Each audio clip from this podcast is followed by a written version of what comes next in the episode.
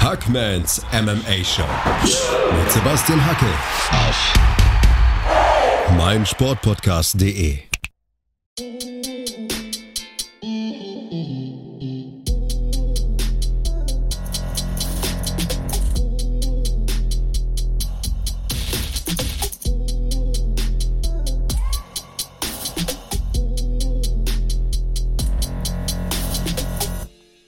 Hallo da draußen und herzlich willkommen zur letzten Ausgabe von Hackmans MMA Show für diese Woche mit meiner Wenigkeit Sebastian Hackel und Florian Mandavid. Flo, hello. Ich grüße dich. Bist du gut bisher durch die Woche gekommen? Ja, zur Erklärung. Es ist nicht immer einfach für mich, diese Podcast-Aufnahmen unterzubekommen. Also heute ist Mittwoch, der Tag, an dem ihr das hört. Da habe ich schon eine Fernsehsendung aufgezeichnet für Pro7 Max mit Moderationen, die heute um 22.05 Uhr läuft. Ich hatte schon ein Meeting hinter mir. Morgen habe ich einen Livestream. Am Freitag bereite ich UFC 269 ausgiebig vor. Am Samstag werde ich UFC 269 mit Andreas Kraniotakis kommentieren. Dann komme ich am Sonntag irgendwie saumüde zu Hause an und werde so lange spielen mit meinen Kindern, wie ich durchhalte, schlafe irgendwann in einer komplett komischen Position ein.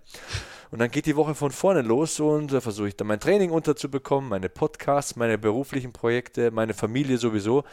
Aber irgendwie liebe ich alles. Irgendwie will ich alles machen, weil es geil ist. Ich trainiere gerne, ich kommentiere gerne, ich podcaste gerne, ich liebe meine Kids, ich liebe meine Frau. Das Leben ist gut zu mir. Das Leben ist gut zu mir. Ja, Mann. Wertschätzung von solchen Dingen ist sehr, sehr wichtig und du lebst wirklich ein, äh, ein Leben, in dem man das Hobby zum Beruf machen kann, zumindest größtenteils. Ähm, Finde ich zugegeben fast selbstverständlich, das wertzuschätzen, aber können sicherlich viele nicht. Ähm, schön, dass, dass du das auf jeden Fall kannst und auch oft betonst. Liebe das Leben und alles, was damit einhergeht. Und am kommenden Wochenende darf ich das letzte große Event der Ultimate Fighting Championship in diesem Jahr kommentieren. In der Nacht von Samstag auf Sonntag ist es wieder soweit. T-Mobile Arena, eine meiner Lieblingshallen tatsächlich. Habe da schon mhm. zweimal kommentieren dürfen. Da gibt es eben das große Matchup, auf das alle warten. Das Highlight, den Abschluss im Leichtgewicht, Charles Oliveira gegen Dustin Poirier. Das sollte großes Kino werden, Flo. Ja, definitiv. Ähm, das ist irgendwie ein Duell der absoluten Sympathieträger. Ähm, ganz, ganz schwer für mich zu sagen, für wen, für wen da mein Herz noch mehr irgendwie schlägt. Wenn ich mich da festlegen müsste, Gott sei Dank, kann ich es einfach, kann ich mich entertainen lassen und wissen, ja, ein weinendes und ein lachendes Auge ist natürlich immer bei solchen, bei solchen Veranstaltungen, egal wer dann letztendlich gewinnt, aber ich weiß zumindest sicher, für einen werde ich mich wirklich freuen ähm, Dustin Poirier ja, ja mit der Good Fight Foundation wirklich viele soziale Projekte ähm, am Unterstützen, ewig schon dabei, absoluter Grinder irgendwie auch, Herz bewiesen ähm, in schon so vielen Schlachten.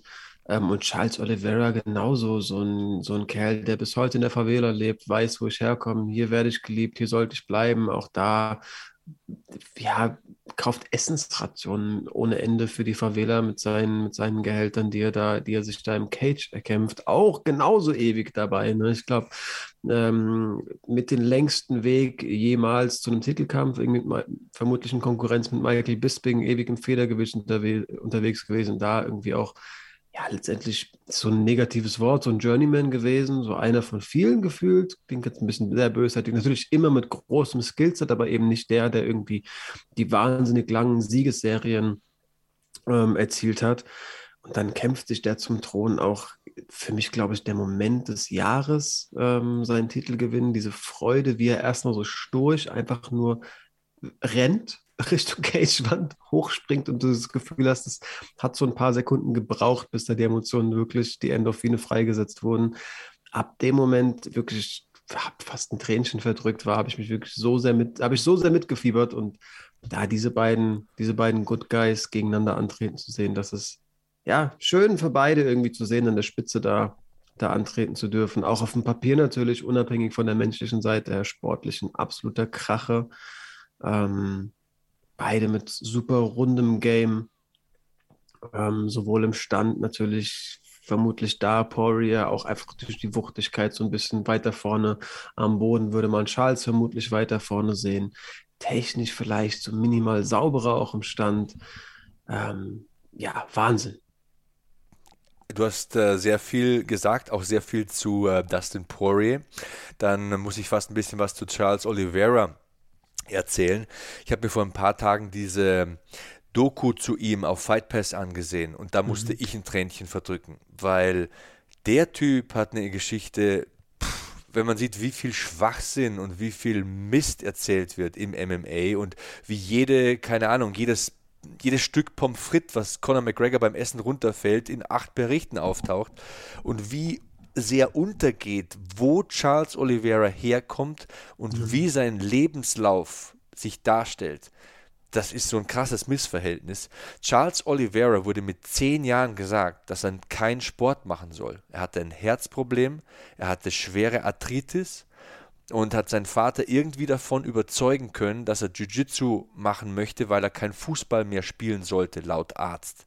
Und vier Wochen später wird er halt mal schön stabil Staatsmeister im Brazilian Jiu-Jitsu, kommt zum Arzt sechs Wochen später und schmeißt die Medaillen auf den Tisch und sagt so, ich sollte keinen Sport mehr machen und hatte so viele Rückschläge. Ich weiß nicht, ob du dich an den Kampf gegen Max Holloway erinnern kannst. Mhm. Als er auf der Trage aus der Halle gebracht wird und beim CT seine komplette linke Körperhälfte nicht mehr spürt, hat so ein Stinger abbekommen im Nacken und hat so einen, so einen Stich quasi gespürt und konnte den linken Arm nicht mehr ansteuern, das linke Bein nicht mehr ansteuern, hat das Schienbein, die Zehen nicht mehr gespürt, seine Fingerspitzen nicht mehr gespürt. Das Ganze wurde wieder. Und was ich damit sagen will, ohne jetzt noch dramatischer werden zu wollen, noch emotionaler werden zu wollen, noch bedeutungsschwanger werden zu wollen, was dann aus ihm wurde, ist so krass, ist so heftig, ist so, so, so sensationell. Du sagst es, da ist so ein Typ, der so viele Kämpfe bestritten hat und nie so richtig Konstanz reinbekommen hat in seine Karriere.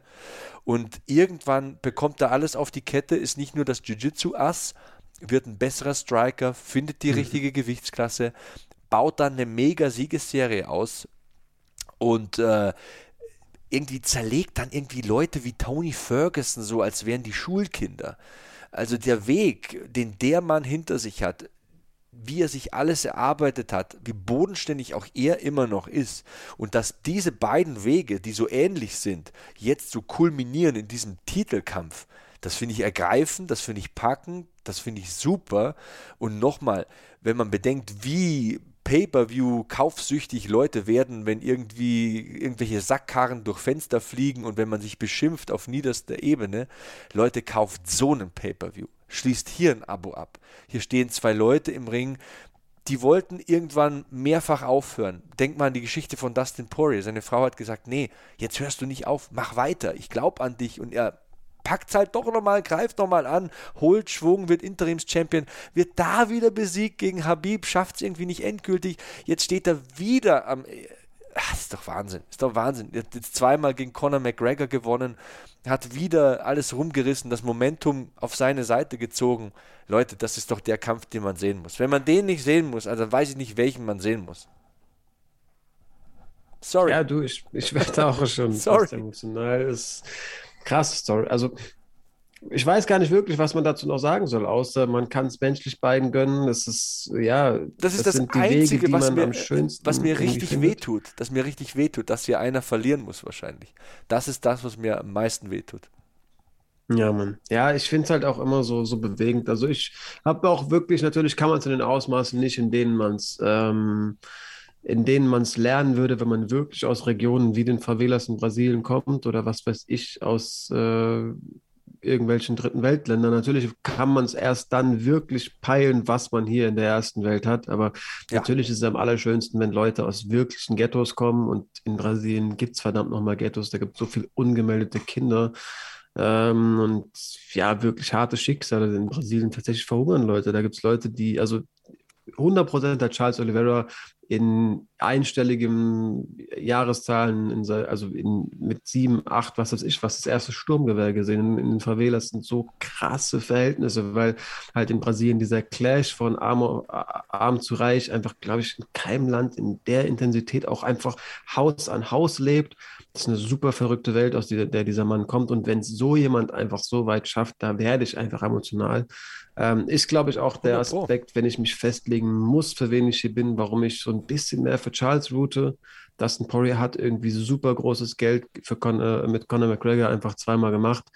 ähm, und sich auch zweimal gegen den Titel entschieden. Das wäre für mich irgendwie, wenn ich irgendwelche Argumente finden muss, um da ein Camp einzuschlagen, vermutlich der Grund, warum ich so mit diesem ein Prozent mehr für Charles Oliveira route. Aber wie du gesagt hast, es wird einfach so schade, dass da einer verlieren muss, denn ein Good Guy ist Poirier einfach durch und durch. Total. Ähm, ich kann mich auch so krass identifizieren mit dem Typen. Also die, die Frau, von dem du merkst einfach, das ist ein ganz ganz gutes Mädel, das der im Rücken hat. Hinter jedem starken Mann steht eine starke Frau. Das ist kein blöder Spruch, das ist einfach so. Da hat er so ein süßes Mädel, da sehe ich meine Kinder und äh, ich gönn's ihm einfach so krass. Und ich sag halt, Charles Oliveira ist Champion. Das kann ihm keiner mehr nehmen. Dustin Poirier war noch nie Champion. Er war Interims-Champion. Ich glaube, man muss nicht den Titel haben, wenn man Dustin Poirier ist, um einer der Besten in der Geschichte des Leichtgewichts der UFC zu sein. Aber verdammt nochmal, geil wäre es halt schon. Und es wäre halt so diese, diese Legitimierung von Dustin Poirier, so als, als Mount Rushmore-Gesicht im Leichtgewicht, wenn er hier den Titel gewinnt. Das ist das Einzige, was ihm wirklich fehlt. Du hast gesagt, Conor McGregor zweimal besiegt, so viele große Kämpfe bestritten, gegen Justin Cagey, nach dem Habib-Rückschlag wieder ins richtige Fahrwasser gekommen, wieder die Serie aufgebaut, Dan Hooker besiegt und wie sie alle heißen. Also dann, okay, wenn du sagst, Charles Oliveira ist dein Mann, dann sage ich das den Poirier. Und mir ist auch noch was, das ist was Gutes gesagt von den Favelas in Brasilien. Die Frau von meinem Bruder ist Brasilianerin. Mhm. Und er hat mir so erzählt, so irgendwie ähm, vor zwei Wochen bei äh, GMC waren wir essen, irgendwie am Tag danach. Und sie hat mir erzählt, dass sie hat halt mehrere Familienmitglieder in Brasilien verloren an Covid. Mhm, weil. Ja, grauenvoll. Ja, Wahnsinn, einfach so. Ich, okay, ich darf jetzt ja, darf, muss, abhaken, gar nicht hier Thema werden lassen. Mhm. Ja, ich, ich muss, ich muss eins vielleicht noch, weil ich, das liegt mir einfach so auf der Zunge, weil wir in Deutschland halt äh, uns so leid tun und alle finden alles so schlimm und, und meinst du, dass es in Brasilien Kurzarbeitergeld gibt? Da musst du zur Arbeit, da musst du in die Fabrik und du hast du mit 30, 40, 50 Leuten Kontakt, weil du, wie du sagst, halt verhungern musst, weil du halt nichts hast sonst. Und, und, und die stecken sich an. Und die hat halt wirklich vier, fünf Menschen verloren. Oma verloren, ähm, Freundin von der Oma verloren. Klar, das sind alte Menschen. Okay, die haben die groß, größten Strecken des Lebens schon hinter sich. Aber wer sind wir zu urteilen, das ist dann ja auch okay. Ist ja, nee, genau. Du weißt, was ich sagen will. Also, und das, um nur nochmal das zu sagen, da kommt halt Charles Oliveira her und deswegen gönne ich es auch ihm und ich kann hier einfach nicht sagen, ich bin für den oder für den. Rein faktisch gesehen ist es halt mal ganz klar so, dass hier einfach fette Skills im Octagon stehen. Du hast halt ähm, Charles Oliveira, ich habe hier sein Fight Metric ähm, Statistikboard offen, der halt 61% der Kämpfe durch Submission entscheidet. Der halt halt irgendwie der krasseste Submission Artist in der Geschichte der UFC ist. Ähm, beide sind irgendwie, glaube ich, gleich gut, was das Thema Takedowns anbelangt. Ist jetzt nicht ihre größte Stärke, aber da sind sie durchaus stabil. Ähm, ich glaube halt, die Physis von Poirier könnte da so den Aspekt Ist kompakter, ausmachen. ja, ist kompakter und ich glaube auch sein Striking ist kompakter. Poirier hat ich möchte fast auch sagen, bessere Nehmerqualitäten, war oft im Bedrängnis. Denk an den Gaethje-Kampf, äh, denk an viele andere Kämpfe, denk an die McGregor-Kämpfe, wo er auch Dinge okay. kassiert hat und stehen bleibt und weiter marschiert. Poirier ist so ein Typ, er kassiert eine, um drei auszuteilen.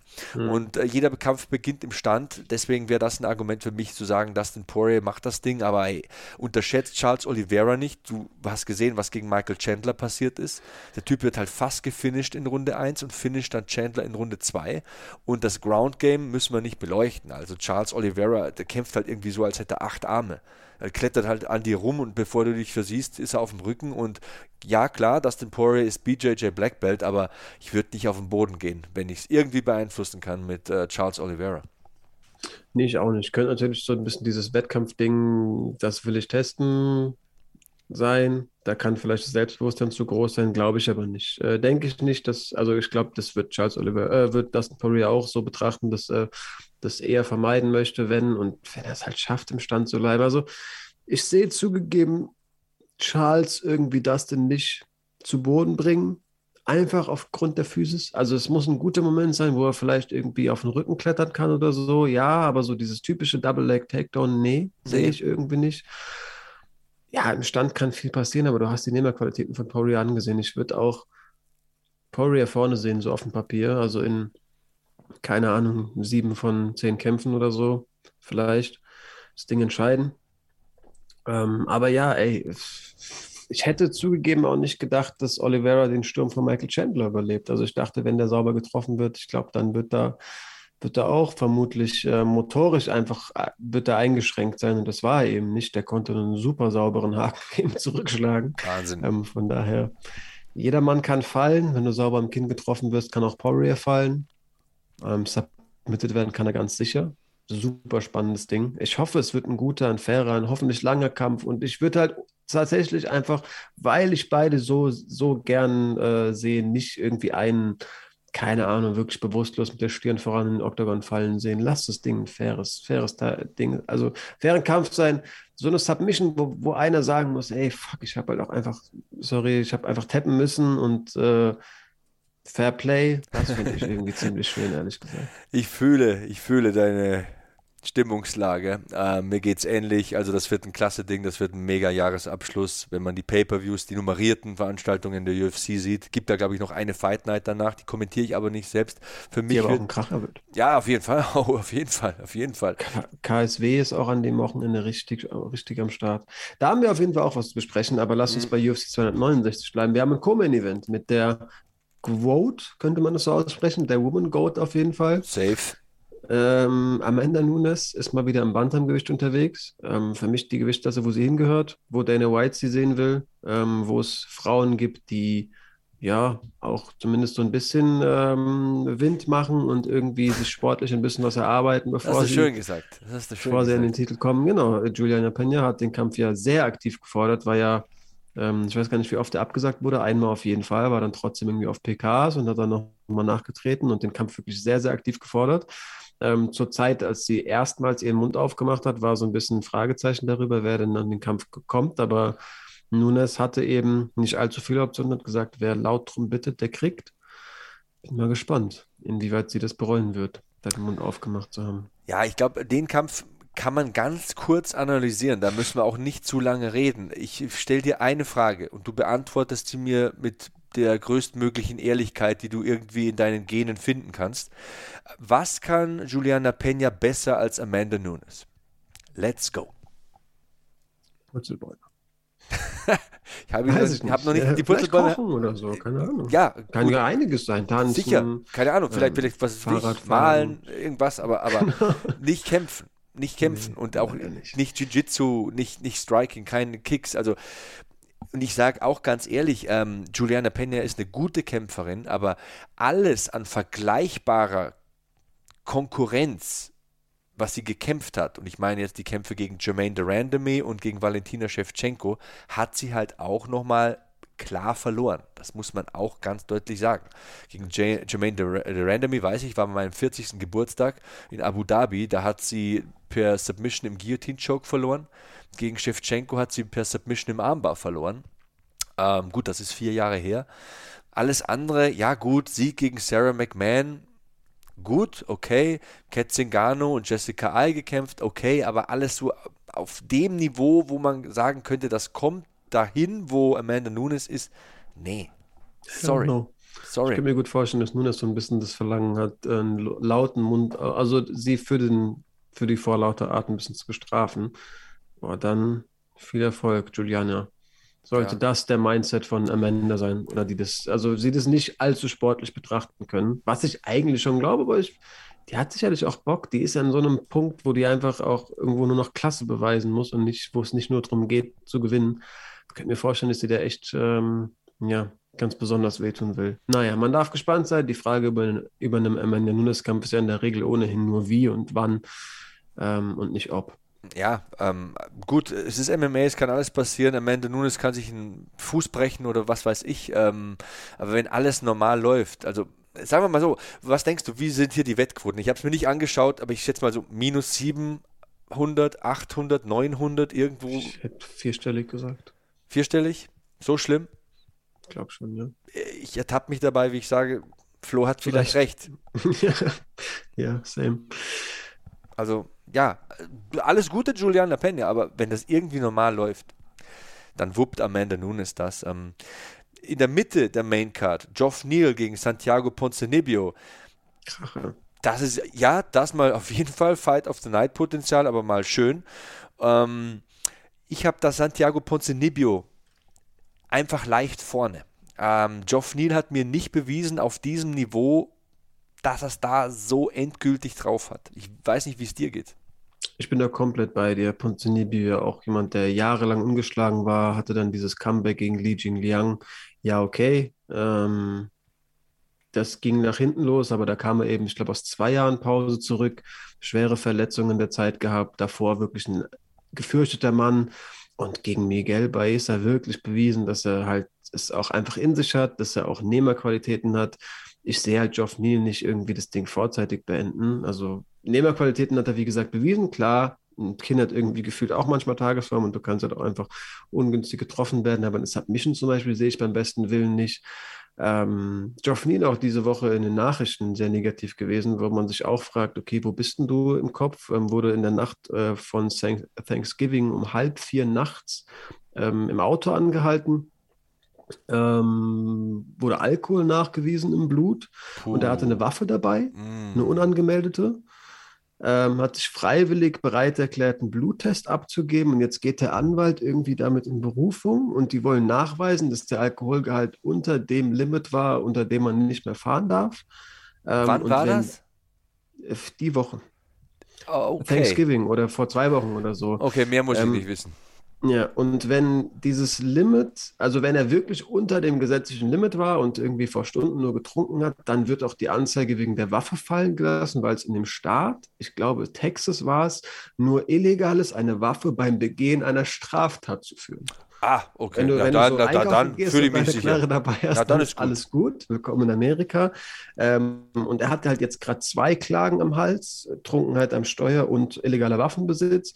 Wenn Trunkenheit am Steuer abgewehrt werden kann, ist auch beides abgewehrt. Aber allein sich dabei, also allein um halb vier angehalten zu werden mit einer, mit einer nicht angemeldeten Waffe und Alkohol im Blut, ähm, so kurz vor diesem großen Kampf spricht halt auch schon Bände und diese zwei Gerichtsverhandlungen werden den Mann sicherlich auch nicht gerade ähm, dabei unterstützen, seinen Fokus zu behalten. Eigenartige Story, also ich bin da auch spätestens dadurch ganz klar ähm, ja, überzeugt von, dass Ponzinibbio das Ding holt. Ja, er ist für mich auch, ähm, also ich spreche jetzt von Geoff Neal, ähm, so ein Mann, okay, der hat Leute wie Mike Perry oder Nico Price äh, geschlagen. Ähm, aber so die letzten zwei Kämpfe, die er verloren hat, das war gegen Wonderboy und gegen Neil Magny. Und wenn man über Wonderboy und Neil Magny eines sagen kann, ist dann, dass sie veritable Top 10 Kämpfer sind. Bei Wonderboy würde ich vielleicht sogar sagen, Top 5 Kämpfer sind. Und bei Neil Magny kann man sagen, ein Kämpfer, der an die Top 5 anklopft in der gegenwärtigen Form. Ich meine, wer sagt, gegen Hamzat Kimaev kämpfe ich gerne, sagt mir einfach wann und wo, da weißt du schon ungefähr, was los ist. Aber gegen solche Leute, da hat er gar kein Land gesehen. Überhaupt kein Land gesehen. Also ich habe äh, den Kampf gegen Stephen Thompson kommentiert. Das war kurz vor Weihnachten letztes Jahr. Äh, das war meine letzte Show vor Weihnachten und da habe ich mir gedacht, wow, also so deklassieren. Also das war ein Klassenunterschied.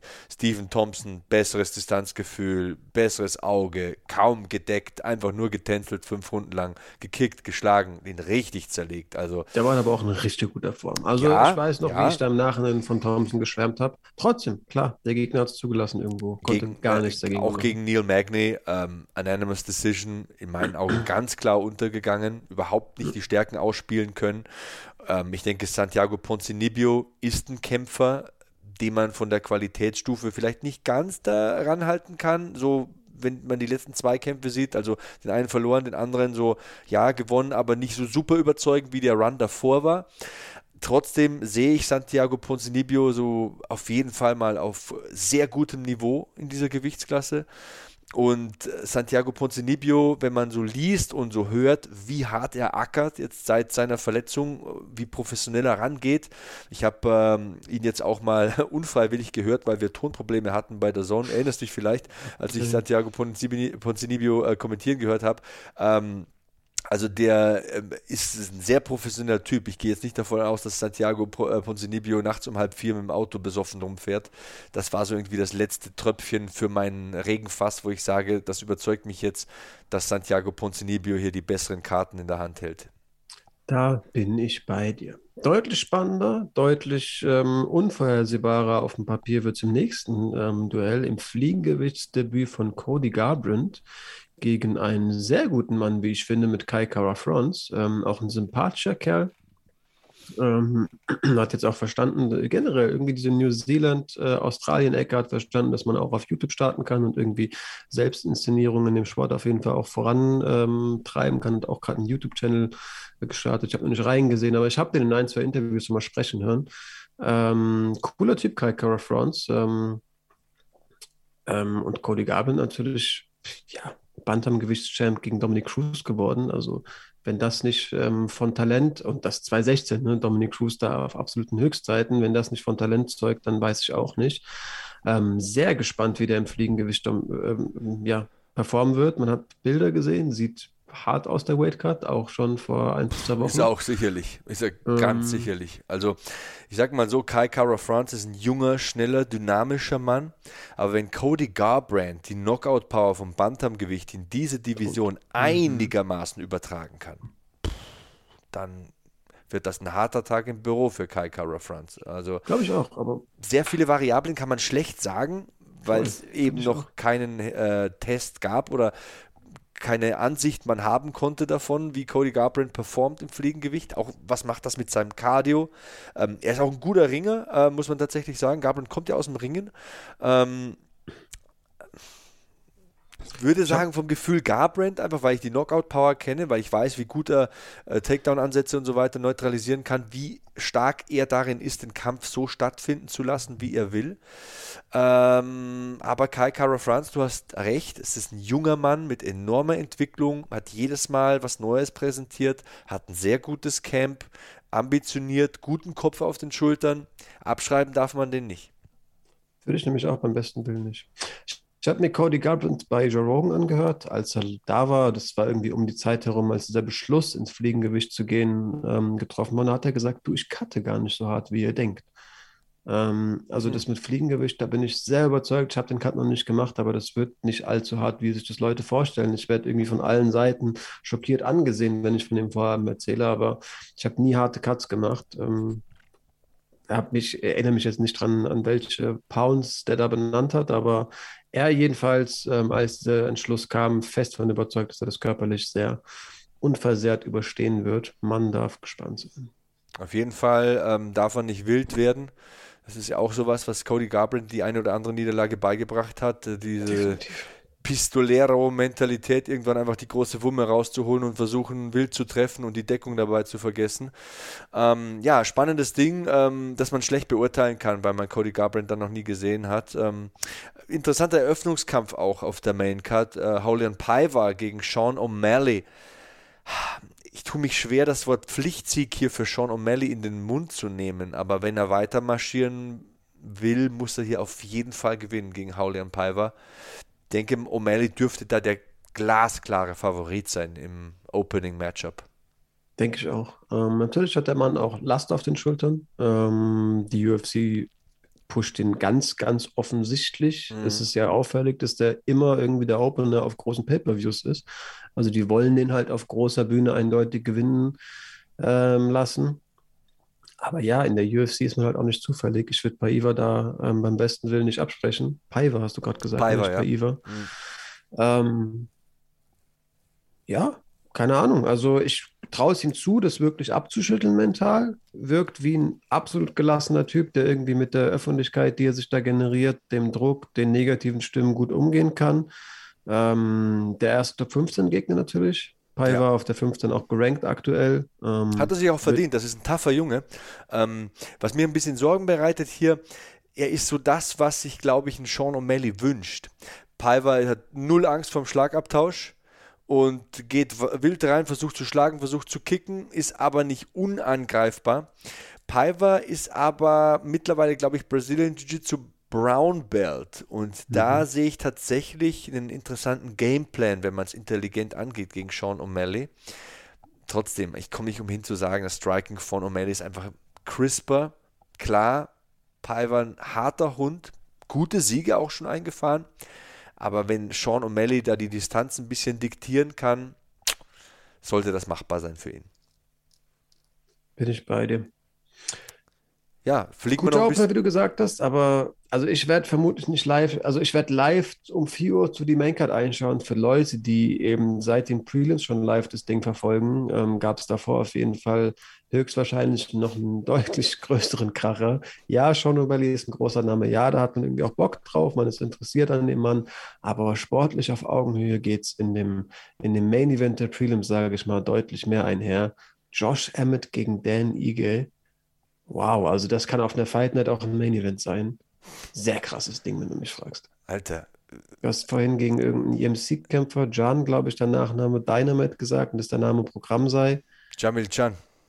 Ja, mhm. Dan Ige trägt den Namen auch mit Stolz und mit Überzeugung. Ja, Josh Vater, em wo Josh Vater Emmett hinschlägt, ist jetzt auch nicht unbedingt dann eine Grünfläche danach. Also. Ja, dann, auf jeden Fall. Also da denke ich auch im Federgewicht sieht man dann ein Finish.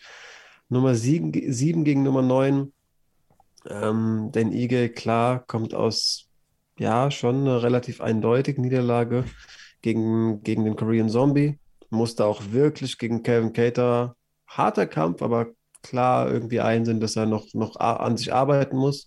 Josh Emmett schon so irgendwie mit dem mit mehr Rückenwind, also würde ich die, sagen. Die Leute, die du da aufzählst, stell dir mal vor, du bist Dan Ige. Klar, 50k oder Dynamite hat ja viele äh, äh, mhm. Spitznamen, aber was die UFC dem auftischt, das ist halt auch ja. irgendwie so Murderous Row, so irgendwie, okay, äh, nächsten Monat kämpfst du gegen King Kong, ähm, Godzilla will aber dann, dann, als nächstes gegen dich kämpfen, ne, und dann irgendwie schicken wir dich als nächstes irgendwie in eine nukleare äh, Notlage oder so. Also, was Dan Ige halt da kämpfen muss, ist halt auch einfach mal so krank. Wie, wie übrigens über, diese Prelims und Early Prelims, wenn ich mir das anschaue, ich habe selbst noch, Early Prelims Ich habe mich noch gar nicht damit beschäftigt bis hierhin, aber wenn man das mal hier auch liest, Dominic Cruz in der Mitte der Prelims gegen Pedro Munoz, also das ist ein Fight Night Main Event an jedem beliebigen Ding, also bei jeder, in jedem Monat. Also das ist ja Wahnsinn. Also Augustus Sakai gegen Tai Tuivasa. Setzt euch Helme auf, Jungs. Also, so, ich bin ein großer Tai Tuivasa-Fan. Ja, wer nicht? Ähm. Also Tai Tuivasa, also bitte. Kanon also, Kanonenkugel als Fäust. Ne? Also. Wirklich an jeden Menschen, der da sagt, ja, man, der ist lustig. Schaut euch alle Internetpräsenzen von ihm an. Grange TV-Besuche. Er hat einen eigenen Podcast, den Halfcast-Podcast. So ein lustiger Kerl. Der Typ ist auf jeden Fall auch richtig Ghetto. Das merkt man ähm, hat mit acht, laut eigener Aussage, sein erstes Auto geklaut. Das war wohl Hobby damals. Hat mit hat meine Tochter ist sechs, wenn ich mir vorstelle, die schließt zwei in zwei Jahren Autos kurz. Auto. Da würde ich, würd ich mal einen schönen Herzinfarkt bekommen, aber ja. Er hat, er hat mit neun bereits 100 Kilogramm gewogen. Naja. Elf Geschwister. Kann man machen. Ne? Ähm, Ey, das ist so ein geiler Typ. Ich, ich weiß gar nicht, warum ich über solche Geschichten, ha, der hat ein Auto geklaut, lache. Naja, wenn jemand mit 900 Kilo wiegt, dann hast du mein Interesse. Ja, der Typ ist so krass. ähm, für mich, aber das ja irgendwo nur so Geschichten, um den menschlich so ein bisschen lustig darzustellen. Für mich ziemlich äh, interessant, dass er im Juli diesen Jahres, habe ich mir aufgeschrieben in irgendeinem Interview, das habe ich, das steht jetzt nicht mehr in meinen Notizen, auf jeden Fall gesagt hat, dass er ein Trainingscamp im AKA plant. Mhm. Ähm, für mich ähm, eine gute und interessante Entscheidung, war wohl schon mal da aber begründet halt, dass er in Australien nicht die Bedingungen sieht, um den nächsten Schritt zu gehen. Ich hoffe mal, diese Vorhaben sind nicht, ähm, sind nicht durch Covid irgendwie kaputt gegangen. Das habe ich jetzt nicht verfolgt, aber wenn der Mann am Ground Game arbeitet, im AKA, ähm, da gibt es auch schwere Jungs. Gutes Vorhaben, wenn du mich fragst. Auf jeden Fall. Also, dann hast du hier bei den Early Prelims umsonst, umsonst Andre Muniz gegen your boy Eric Anders, den ich ja total liebe. Das ist auch so ein geiler Kerl. Miranda Maverick auf den Early Prelims. Ryan Hall gegen Derek Minner. Sleeper Fight. Absoluter Sleeper Fight.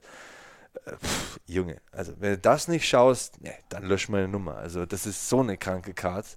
So eine kranke Card.